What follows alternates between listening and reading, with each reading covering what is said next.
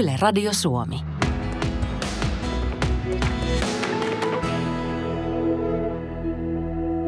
Viime kerralla muutoksen matkaoppaassa.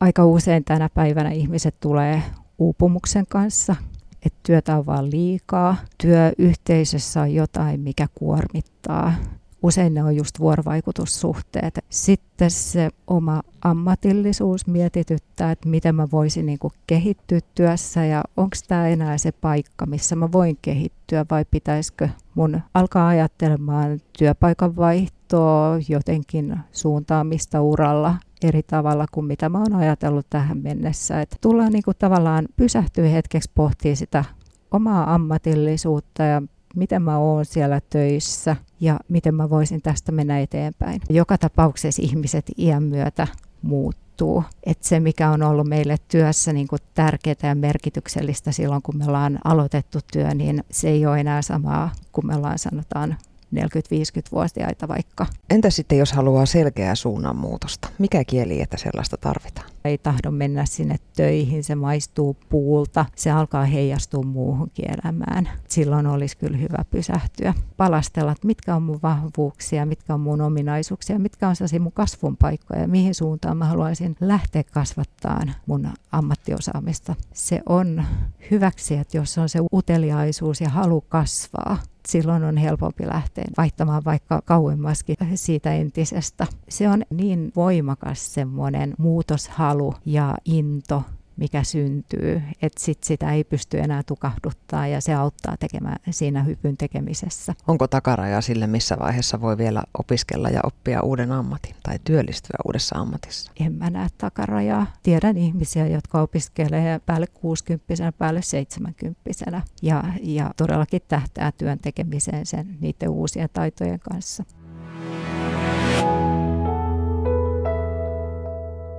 Kun muutos alkaa, alamme katsoa elinympäristöämmekin uusin silmin. Tai sitten voi käydä niin, että kun muutamme elinympäristöämme, rohkaistumme muuttamaan muitakin asioita elämässämme. Kummin tahansa, se millaisessa ympäristössä elämme ei ole yhdentekevää.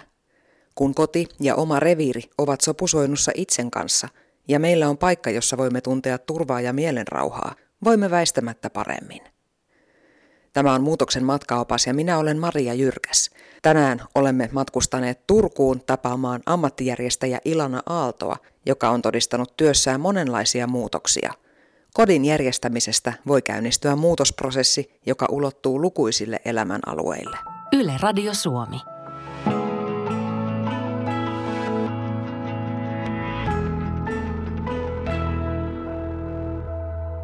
Ammattijärjestäjä, tietokirjailija, kulttuurihistorioitsija ja vuorovaikutuskouluttaja. Jäikö joku titteli puuttumaan, Ilana Aalto? Apua, sanoitko, että filosofian tohtori? En sanonut. Sekin vielä. Sekin vielä. Mikä on sun lempiasia omassa kodissa? Ah, no, se on se niin kuin siivouspäivänä, silloin kun kaikki on paikallaan ja on tosi siistiä. Niin se on hirveän rentouttavaa ja ihanaa.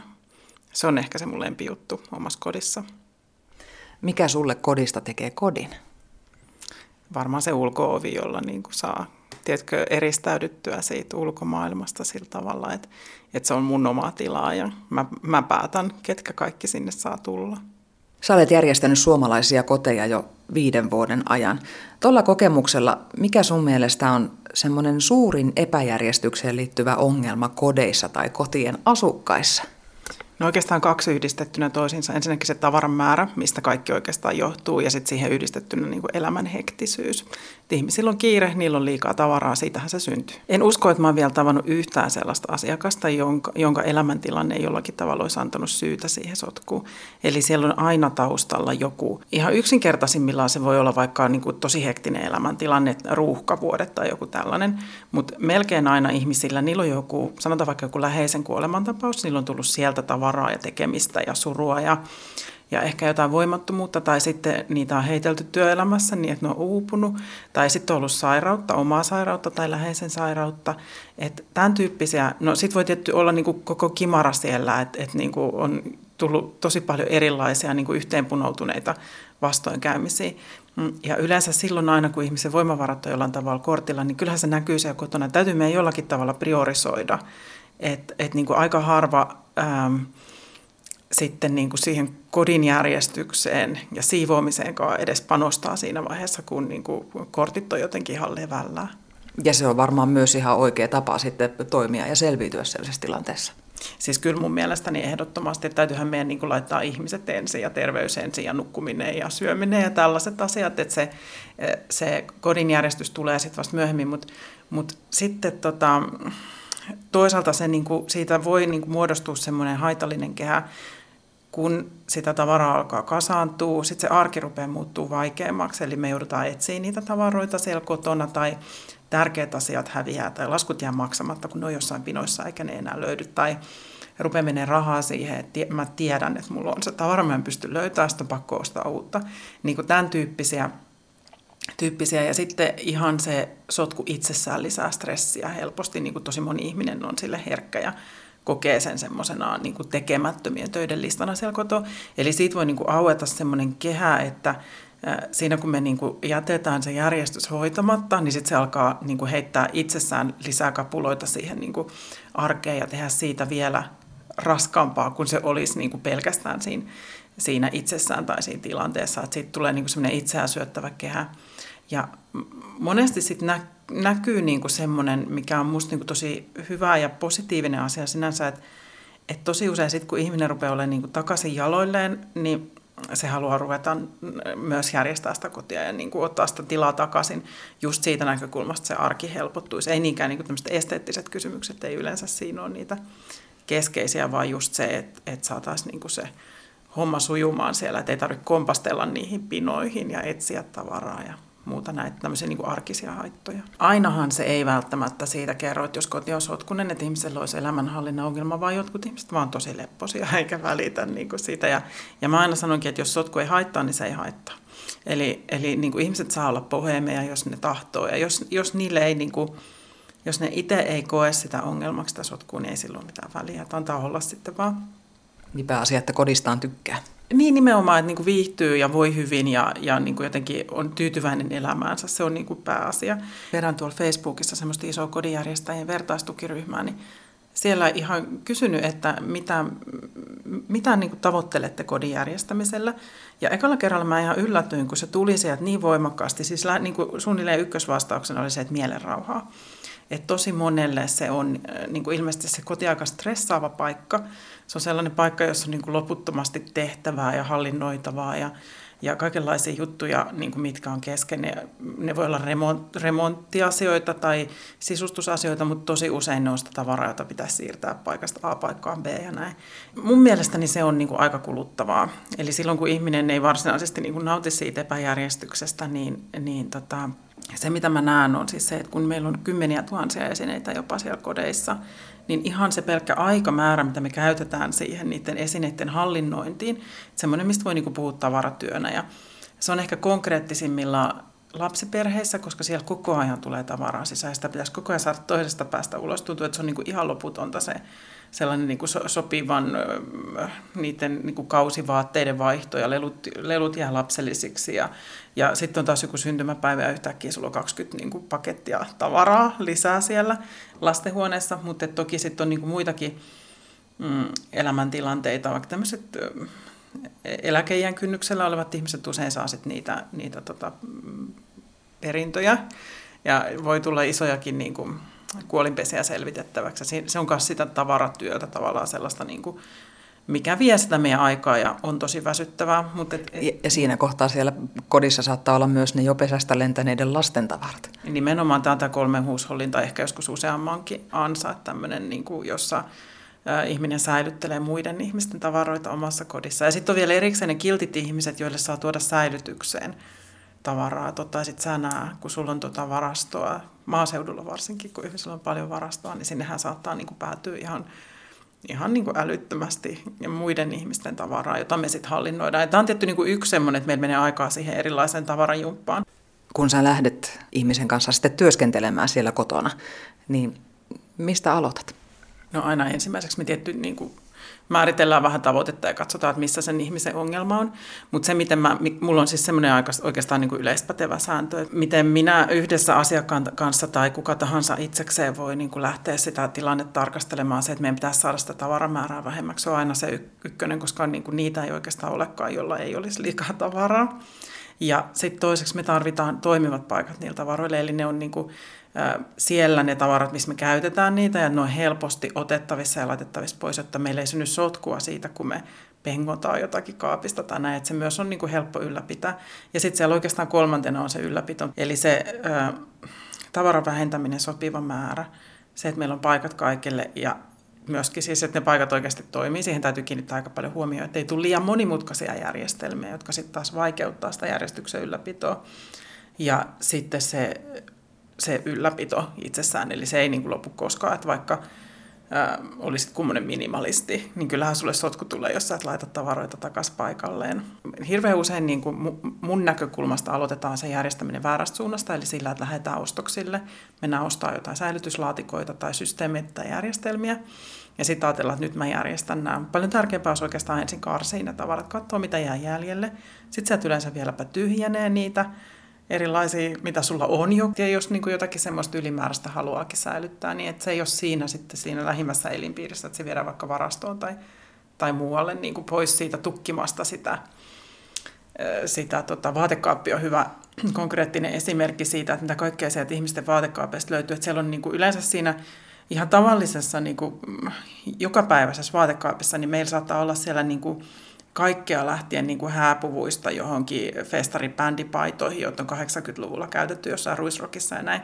Et siellä on niin kuin ne muistoesineet siellä sen arkisen vaatteiston joukossa, niin onhan se nyt sitten aika hankalaa se arkinen pukeutuminen, jos me joudutaan sitä etsimään sieltä jostakin niin kuin vuosikymmenten kerrostumista niitä vaatteita, mitä me oikeasti käytetään. Ylläpitohan niin kuin helpottuu ihan älyttömästi ja ihmiset näkee sen sitten konkreettisesti kotonaan. Että ää, nyt just tässä tota, pari päivää sitten luin yhdeltä vie, ää, ihmiseltä, joka mun kurssillani viestin, että ää, heillä käy siivoja ja sitten aikaisemmin hän aloitti semmoisen raivauksen sitä siivoja varten jo ed, niin kuin edellisenä päivänä. Ja hän teki sitä raivausta niin kuin kaksi päivää sitten vielä sen aamun. Ja nyt hänelle niin kuin, sen jälkeen, kun hän on järjestänyt hänen kodin ja, ja kaikki on niin kuin aika lailla käyty läpi, niin hän sanoi, että hänelle riittää, että hän sinä aamuna niin kuin viikkaa pyykit pois ja nosteli jotkut sanomalehdet niin kuin pinoon tai näin. Että hän ei tarvinnut enää tehdä sen kummempaa. Että jos me ajatellaan sitä, että miten paljon ihmiset käyttää niin kuin aikaa semmoiseen siivoukseen ja esiraivaukseen, tässä tapauksessa oli pakko tehdä, kun tuli ulkopuolinen siivoamaan, mutta et, et monella sitten ehkä jää siivoamatta tai näin, koska se, että sä pääset imuroimaan, niin joudut jo, niin kuin tekemään hirveästi jo ehkä kolminkertaisen työn siihen itse imurointiin. Varmaan moni ennen. pystyy samaistumaan vaikka siihen tilanteeseen, että kuinka paljon sieltä sängyltä löytyy niitä pölyjä sitten, kun ne viiden vuoden jälkeen otetaan pois ne kaikki muut kamat, mitä on tungettu myös sinne sängyn alle ja viimein pääsee imurin kanssa perille asti kyllä mä näkisin yhtenä semmoisena niin tavoitteena kodin että kaikista niistä sänky- ja aluslaatikoista päästäisiin päästäisi niin pikkuhiljaa eroon, että ei tarvitse säilyttää just tuollaisissa hankalissa paikoissa, jotka tekee niin tosi vaivalloiseksi monet asiat, niin arkiset asiat niin kuin siivoamisen. Niin. Radio Suomi. Muutoksen matkaopas vierailee tänään Turussa. Olen tapaamassa ammattijärjestäjä Ilana Aaltoa. Sitä sanotaan, että samalla kun ihminen siivoaa kotiaan, hän siivoaa myös päätään. Oletko samaa mieltä? Kyllä se jo jossain määrin pitää paikkansa. Että moni kokee, että hallinnan tunne lisääntyy ja, ja tota, jotenkin niin pystyy keskittymäänkin sitten ihan johonkin muuhun kuin siihen tavaraan, tavaraan ja tavaroiden järjestelyyn ja niihin semmoisiin asioihin, jotka kotona on painunut mieltä. Että et useastihan meidän kodit on sellaisia mm, visuaalisia to-do-listoja, että minne tahansa katsoo, niin siellä on aina joku, että voi ei, toikin pitäisi, toi pitäisi. Ja me nähdään niin kuin joka puolesta tekemätöntä työtä. Sitten kun me saadaan se vähemmäksi, niin sitten yhtäkkiä mitä, sillä, mit, mitä sitten tekee sen sijaan, että niin kuin tuskittelee kaikkia niitä tekemättömiä duuneja siellä kotona, niin se monelle on niin kuin ollutkin semmoinen murroskohta ja on jäänyt niin kuin miettimään ihan sitä, että mitä mä nyt sitten oikeastaan haluan kun tämä projekti, mä sain tämän kodin valmiiksi, tämä projekti loppui, että mitä mä nyt oikeastaan niin kuin haluan tässä elämässäni tehdä ja sieltä voisi löytyä jotain ihan uusia uria sen jälkeen. Oletko sä todistanut semmoista, että kun se koti on saatu sitten toimivaksi, niin sen jälkeen onkin käynnistynyt joku isompi muutos siinä ihmisessä. No joo, siis avioerot on aika tavallisia, siis ihan positiivisessa mielessä, että ei mitään, niin kuin, vaan sillä tavalla, että ihminen niin kuin jotenkin alkaa miettiä tarkemmin, että mitä hän oikeastaan haluaa elämässään. Tietysti se voi myös siis johtaa parisuhteen paranemiseen, mutta et, et tämä on niin yksi dramaattisimpia, mitä mä oon nähnyt. Mutta et hirveän tyypillisää, että ihmiset lähtee opiskelemaan jotakin uutta, ehkä työn ohessa tai, tai, tota, tai ihan kokonaan, ja sitten näitä niin kuin kodinvaihtoja ja, ja työpaikan vaihtoja. Ja niin kuin ylipäätään tämmöiset asiat tulee jotenkin... Niin kuin, agendalle uudestaan, että riittää niin kuin voimavaroja miettiä sitten sellaista. Onko se vähän sekin, että jos on ollut semmoinen olo, että mä en pärjää tämän kaauksen kanssa, että tämä vyöry mun yli, mulla ei ole valtaa tähän. Ja sitten kun tapahtuukin se, että okei, tämä järjestyi ja mulle oli mahdollista saada tämmöinen mun mieleinen toimiva koti, niin se tavallaan lisää myös sitä itsetuntoa, että mä pystyn muihinkin juttuihin. Kyllä mun mielestäni ihan selvästi ja, ja varsinkin niin kuin kursseilla näkee sen, kun mä teen ihmisten kanssa siellä kursseilla tosi pitkään työtä, että he niin kuin lähtee viemään niitä oppeja, semmoista niin tehtävän palottelua ja pienissä askeleissa niin järjestelmällistä etenemistä kohti tavoitetta, niin he vie niitä työpaikalle ja, ja joka paikka. Ja se on musta niin aika jännä niin nähdä sitä, että tämmöinen, että, että okei, että me niin kuin, niin kuin siis voisi niin kuin ajatella ihan halveksuvastikin, että siellä vaan jotakin niin kuin lusikoita järjestellään tai tiedätkö, että, että, että se on semmoista pientä piipertämistä, mutta tosi monelle se on askel johonkin isompaa ja he itsekin yllättyy. Että vaikka mä oon saattanut sanoa, että, niin kuin, että tämä voi johtaa sitten ihan mielenkiintoisiin asioihin, niin ei sitä välttämättä usko ennen kuin on itse kokenut sen, että ajaa, että näin tässä kävikin. Niin kuin me tuossa jo sanottiin, niin ihmiset on erilaisia. Meitä on bohemeja ja vähemmän bohemeja, mutta voiko sun kokemuksella sanoa niin, että, että järjestelmällisyys ja kykeneminen siihen joillakin ihmisillä lisää hyvinvointia ihan yleisesti? No kyllä mun mielestäni siis lisää ja, ja tota, eihän niin kuin, ihminen, joka on bohemi, niin hän saattaa silti olla järjestelmällinen vaikka työssään tai näin, että se, ei, se niin kuin tavallaan kodin ulkoasu ei ehkä, ehkä siitä kerro niin paljon. Mutta nämä on sellaisia taitoja, joita voi oppia ja sitten joillakin ne on vaan niin kuin jäänyt jostakin syystä myös oppimatta. Että ihan semmoinen niin kuin, äh, aikaansaaminen, että, että mitä taitoja se vaatii. Ja ne on kaikki niin kuin opittavia taitoja, joita voi siirtää elämän alueelta toiselle. Että niin kuin samoilla opeilla voi tehdä väitöskirjan tai, tai voi siivota kotinsa tai voi niin kuin edetä työelämässä tai saavuttaa melkein niin kuin mitä vaan. Että et ne ei ole, ne ei ole niin kuin mitenkään semmoisia ne ei todellakaan mitään rakettitiedettä. Niin itsensä johtamisestahan usein puhutaan. Nimenomaan ne on just näitä itsensä johtamisen taitoja, joita niin kuin ihminen ylipäätään siis tarvitsee elämässään, mutta ne ei ole aina meille niin kuin arkisesti niin hirveän selviä. Ja sitten voi olla, että ne on meillä hyvin hallussa työpaikalla, mutta ei kotona tai sitten toisinpäin. No mutta itsensä johtaminen on nimenomaan itsensä johtamista, eikä välttämättä sitä sen muun perheen johtamista. Niin miten sä sitten toimit, kun saman perheen sisällä on erilaisia siisteyskäsityksiä ja yhtä ihmistä siinä perheessä se epäjärjestys häiritsee. Muille se on ok. No tähän törmää siis aivan todella paljon ja, ja siinä tietty niin kuin, mä aina jotenkin niin lähden siitä, että jos on hyvää tahtoa, niin tällaista pystytään, pystytään niin kuin ratkaisemaan. Mutta aika monesti me ollaan sitten jumittauduttu jonnekin poteroihin jo niin kuin 90-luvulla riitelee sitä samaa riitaa aina vaan niistä samoista sukista, jotka jää lattialle. Ja semmoisen kierteen katkaiseminen ei aina ole hirveän helppo. Mä luin just semmoisen hyvän ohjeen, että jos on erimielisyyttä siinä niin kuin vaikka järjestystasossa, niin sitten pyritään niin kuin menemään kohti yleistä standardia. Eli niin kuin, yleinen standardi ehkä on semmoinen kohtalainen siisteys, eli, eli pyritään niin kuin mieluummin sitä edistämään. Ja sitten oli myös näin, että tota, kärsimyksen vähentäminen, että jos ö, se osapuoli, joka kärsii siinä enemmän, niin hänen kärsimystä pyritään lievittämään. Eli jos toinen esimerkiksi stressaantuu epäjärjestyksestä tosi paljon, mutta toinen ei stressannut, niin silloin sen pitäisi joustaa, joka ei stressannut, ja hänen pitäisi niin kuin, pyrkii sitten avittaa sitä toista. Onko käynyt sillä lailla, että, että kun sä menet kotiin, joka on epäjärjestyksessä, niin ongelma ei niinkään ole ehkä se epäjärjestys, vaan se ilmapiiri siellä ihmissuhteissa, vuorovaikutuksessa?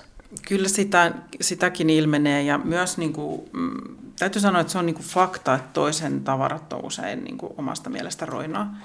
Hyvin monesti se jotenkin niin kuin kalvaa, että toisella on tuommoista roinaa kaapit täynnä ja se, sitä omaa roinaa ei välttämättä niin kuin nähdä tai, tai halutaan jotenkin selitellä parhain päin, että eihän nämä mun roinat nyt niin pahaa kuin tuolla toisellakin on.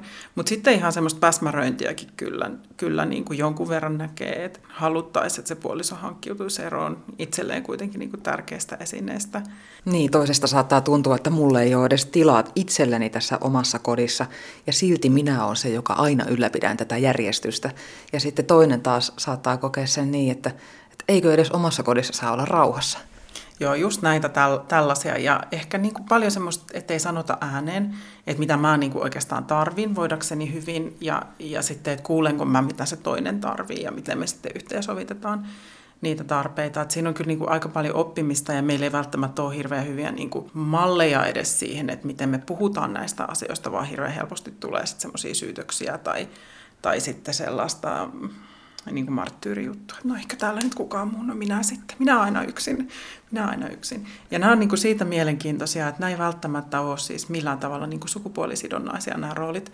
Että helposti niin kuin ajatellaan, että siellä on joku Justiina kauli kädessä tai näin, mutta ei, ei se mene sillä tavalla. Että tavara on niin kuin kaikilla sukupuolilla e, ja se voi olla vähän erilaista sitten se tavara itse kullakin. Ja sitten se, että kuka on siistiä, kuka sotkunen, niin sekin vaihtelee.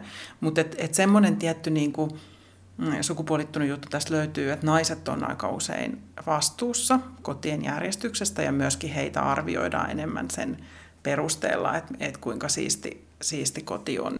Ja monissa kodeissa on niiden puolisoiden lisäksi sitten vielä ne lapset, eri-ikäiset lapset, jotka kuitenkin vasta harjoittelee sitä siisteyden ylläpitämistä ja tavaroiden järjestämistä lapset on sellainen luonnonvoima, jota voisi niin kuin entropian lakiin verrata, että mikään tavara ei pysy paikallaan, kun lapsi on luova ja se haluaa leikkiä sillä, että, että lähtien niin kuin sohvatyynyistä sitten niihin lastenhuoneen tavaroihin.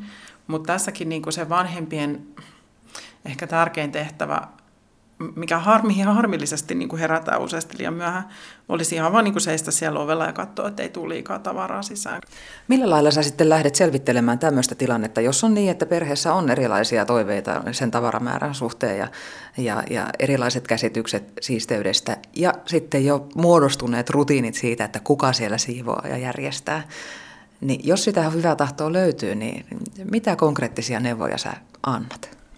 No yksi semmoinen, minkä kautta niin sitä asiaa voi lähteä tekemään, on siis antanut ihmisille semmoisia listoja, joissa on lueteltu todella pikkutarkasti, että mitä kaikki töitä kodissa on ja mitä vastuita vielä niihin töihin liittyy.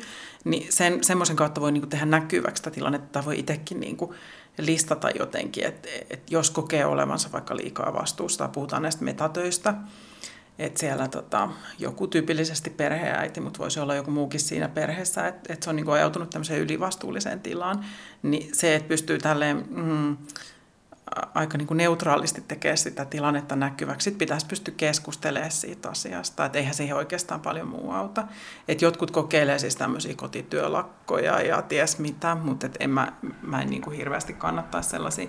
Ja sitten toinen, mikä ei kuulu sellaiseen niin kuin tasapainoiseen perhe-elämään, on semmoinen niin kuin uhkailu että jos et sä siivoo noita roinia, niin mä heitän ne jätesäkkiä. Tämä voi siis koskea sekä puolisoa että lapsia. Se ei ole ehkä enää sitä hyvän tahtoisuutta. Siitä se hyvän tahtoisuus jotenkin puuttuu, että jos me pidetään sitä mittapuuna, että, että ja ihan nämä niin kuin vanhat äh, neuvot, että, että haluaisitko sä, että joku toinen tulisi sun vaatekaapille ja päättäisi, että mitkä rytkyt sieltä heitetään pois, niin, niin jos, jos et haluaisi, niin älä tee sitä myöskään toiselle. Että, että ihmisten tavarat on hirveän henkilökohtaisia ja, jokaisen tavarat on hänelle itselleen tärkeitä, oli sitten kyse niin kuin lapsesta tai aikuisesta. Ja, ja ne tavaratkin saattaa olla niin kuin hyvin, siis jos ajatellaan lasta, niin ne voi olla karkkipapereita ja keppejä, mitkä on tärkeitä sille lapselle.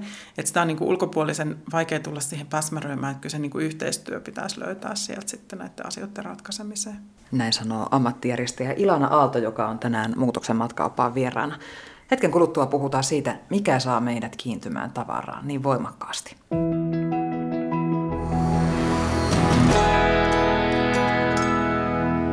Radio Suomi. Muutoksen matkaopas vierailee tänään Turussa. Olemme ammattijärjestäjä Ilana Aallon luona kylässä. Ää, mikäs meidät ihmiset saa sitten siihen tavaraan niin paljon kiintymään, että, että meidän kodit pursuaa käyttämättömästä liiasta tavarasta, josta me ei välttämättä edes tykätä? Tuo on kyllä ihan hirveän hyvä kysymys. Ja siihen on varmasti monta syytä. Yksi mun mielestäni, mikä ehkä täällä Suomessa vaikuttaa aika paljon, on semmoinen niin pula-ajan perintö. Et me ollaan tultu hirveän nopeasti tämmöiseen runsauden yhteiskuntaan, niin kuin kulutustutkijat puhuu siis runsauden yhteiskunnasta, joka meillä itse asiassa alkoi jo 80-luvulla. Mutta jos katsoo tätä päivää, niin kaikki tavara on ihan hirveän halpaa ja sitä saa parilla eurolla Kiinasta. Ja sitten meillä on kuitenkin sellainen niin kuin, sodan jälkeisen ajan niin kuin ajatusmaailma, että, että sitä voi vielä tarvita ja nyt kun sitä saa, niin pitää hamstrata ja, ja mikä tämä sulovileen, että kun kerta halvalla saa, niin sitten ostetaan. että me ei ihan täysin, niin kuin nyt viime vuosina on tullut paljon tämmöisiä uusia ajatusmalleja, jos tätä kyseenalaistetaan, mutta todella pitkään me ollaan tultu sellaisella ajatusmallilla, niin kuin, että, että, on hyvä ostaa tavaraa ja, ja jos se on halpaa, niin on vielä parempi ostaa sitä. Että se, siinä on niin kuin yksi. Mutta varmasti tietysti sit siellä taustalla on ihan jotakin tämmöisiä niin kuin evoluution kytkeytyviä juttuja, että me koetaan tärkeäksi varautua erilaisiin tilanteisiin ja, ja tehdä niitä varastoja pahan päivän varalle ja, ja näin. Ja sitten itse kullakin voi vielä olla niin kuin monenlaisia sellaisia niin kuin uskomuksia tavaroihin liittyen, että, että vaikka että liian pieniä vaatteita ei voi laittaa pois, koska sitten ei koskaan laihdu. Ja sitä, että kun se maksoi paljon, niin että kokee että menettävänsä. Kaikki, kaikki tavarahan menettää arvonsa, kun se on tuotu kaupasta ulos, että se vaan pitäisi niin kuin pyrkiä ymmärtämään jotenkin tämä. Ja, ja kaike, kaikenlaista, kaikenlaista niin fantasiaa minä me kanssa elätellään, että et me niin kuin monesti on ää, toiveita siitä, että olisi, että olisi arjessa niin kuin ehtisi tai pystyisi olla jotenkin toisenlainen kuin onkaan. Et, ja mun mielestä useasti ne kymmenien keittokirjojen rivit saattaa ihan vaan kertoa siitä, että se ihminen haluaisi niin kuin viettää aikaa ystävien ja perheen kanssa ja laittaa hyvää ruokaa. Ja sitten oikeasti se niin kuin syö sitä saarioisten äitien ruokaa päivästä toiseen. Et, et si- tai sitten kun se juhla-aika tulee, niin se resepti haetaan netistä. Nimenomaan tämä näin, että et meillä on niin kuin paljon tällaisia erilaisia, mitä me ei välttämättä hirveän hyvin myönnetä, myönnetä edes itsellemme, että ne on hankittu sitä, mä puhun tämmöisestä fantasiaminästä, että sitä, sitä ihmistä varten, joka me ehkä haluttaisiin olla. Et siinähän on periaatteessa kaksi vaihtoehtoa, että sä joko tulet siksi, rupeat niin kuin olemaan se ihminen, joka laittaa ruokaa, tai sitten tota, myönnät, että näin ei ole, ja, ja hankkiudut niistä keittokirjoista eroon, jos ne haittaa jollakin tavalla, että jos ne niin kuin tekee sen keittiön vaikka ahtaaksi, kun niitä on niin paljon, tai jollakin muulla tavalla painaa mieltä. Yksi tämmöinen yleinen taitaa olla myös syy tavaran kerääntymiselle se, että me säilytetään asioita vähän velvollisuuden tunnosta. Että me ollaan saatu vaikka joku pöytäliina, mikä on ollut isoäidin tekemä ja se on ollut äidille rakas ja sitten äiti on hyvää hyvyyttään halunnut sen lahjoittaa. Vaikkei se ole yhtään semmoinen, mistä mä tykkään ja mä en millään pöydillä koskaan pidä pöytäliinaa, mutta eihän siitä voi eroa hankkiutua. Siis lahjat ja perintöesineet on yksi kaikkein vaikeimpia ja onneksi niitä ei yleensä ole ihan hirveästi, ellei sitten ole tullut tällaista niin koko miten mä nyt sanoisin, jo, tietty nekin niin rupeaa nyt kumuloitumaan tässä, kun me ollaan eletty niin kuin hyvinvoinnissa jo aika kauan, että, että nyt rupeaa tulee jo niin kuin aika, aika isoja, isojakin tavaralasteja sieltä mm, edesmenneiltä, mutta et, et ne on tosi hankalia, koska me ajatellaan jotenkin, että meillä on velvollisuus säilyttää, mutta sitten aina niin kuin, ei edes tiedä mikä velvollisuus. Ihmiset säilyttää kaikkea niin kuin lasten maitohampaista lähtien, kun ne ajattelee, että niillä on joku velvollisuus säilyttää niitä. Mutta ei meillä ole mitään sellaisia velvollisuuksia, että, että jos on jostakin tai sanotaan, että meillä voisi olla velvollisuus niitä esineitä kohtaan, mutta se pitäisi olla erilainen kuin nykyään. Eli tavaran tarkoitus on olla käytössä. Jos meillä on vaikka joku kaunis pitsiliina, josta me ei välitetä, vaikka siihen lisä, niin kuin sisältyisi mitä sukumuistoja, niin minusta olisi parempi silloin antaa sen niin kuin eteenpäin sellaiselle, joka arvostaa ja pistää sen pöydällekin välillä, kun pitää sitä siellä kaapissa, jos se kellastuu ja, ja niin kuin se esinekin kärsii, kun se ei pääse koskaan ulos sieltä. Et me ei niin kuin ajatella sitä useastikaan näin päin. Ja sitten nämä lahjaesineet tietty on vaikeita myös siksi, että et me jotenkin ajatellaan, että me loukataan sitä lahjanantajaa, jos me laitetaan niitä esineitä pois. Ja ne on monille tosi tosi vaikeita, että me pelätään niin tämmöistä kiittämättömän leimaa. Mutta siis tosiasiassahan ei yleensä kai lahjanantaja halua meille mitään pahaa. Että et hän haluaa, että me ollaan tyytyväisiä ja iloisia, ja jos hänen antama lahja aiheuttaa meille pahaa mieltä, niin silloinhan se oikeastaan oikein häntä kohtaan, että me laitetaan se eteenpäin, jolloin niin kuin kaikkien hyvä mieli säilyy. Ja sitten se tunnearvo, mitä me annetaan joillekin esineille ihan, ihan itsekin hankkimille, että me saatetaan jemmata jotakin teini-iässä tai parikymppisinä ostettuja CD-levyjä vaikka, niitä on kaapit täynnä, vaikka ei ole välttämättä enää edes sitä CD-soitinta, vaan kaikki musiikki kuunnellaan Spotifysta tai jostain muusta suoratoistopalvelusta. Mitä sä sanot semmoisen?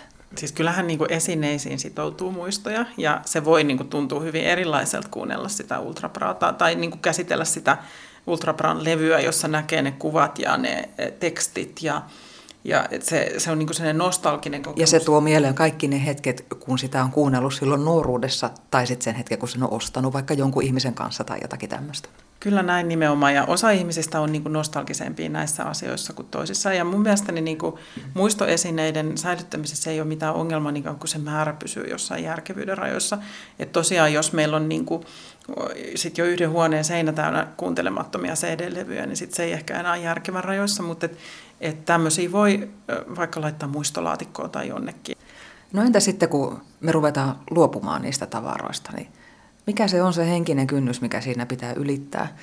No ehkä yksi ö, tärkeä on niin tunnistaa se, että jos se on itselle vaikeaa, että miksi se on vaikeaa, että onko mä nyt tämmöinen niin nostalgikko vai onko mulla, tota, pelkäänkö mä taloudellisia menetyksiä vai vai onko mä varautujatyyppi tai, tai mikä se sitten kellä, kelläkin niin on. Et, et vähän jos niin kuin sitä pystyy tunnistelemaan, niin sit voi niin kuin helpommin myös kyseenalaistaa itseään.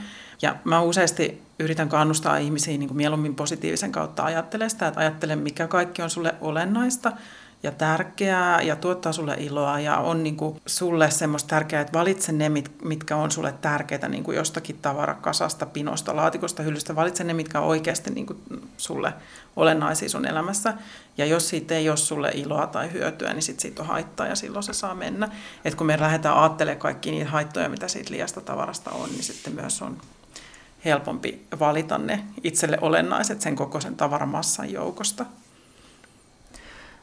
Eli me halutaan voida paremmin, mutta samalla meillä on vähän luontaista vastustaa sitä muutosta. Ihan selkeästi ja, ja se niin kuin, mm, tietenkään niin kuin kaikki ei tarvikaan luopua tavaroista. Että me voidaan taas palata siihen, että silloin kun se lisää meidän hyvä, hyvinvointia, se tavaran vähentäminen, semmoinen niin kuin selkeyttäminen, niin silloin se kannattaa tehdä. Jos taas on niin kuin itsellä semmoinen olo, että miksi ihmeessä, mistä noi oikein puhuu, niin ei kenenkään tarvitse syyllistyä sit siitä, että ei halua vähentää.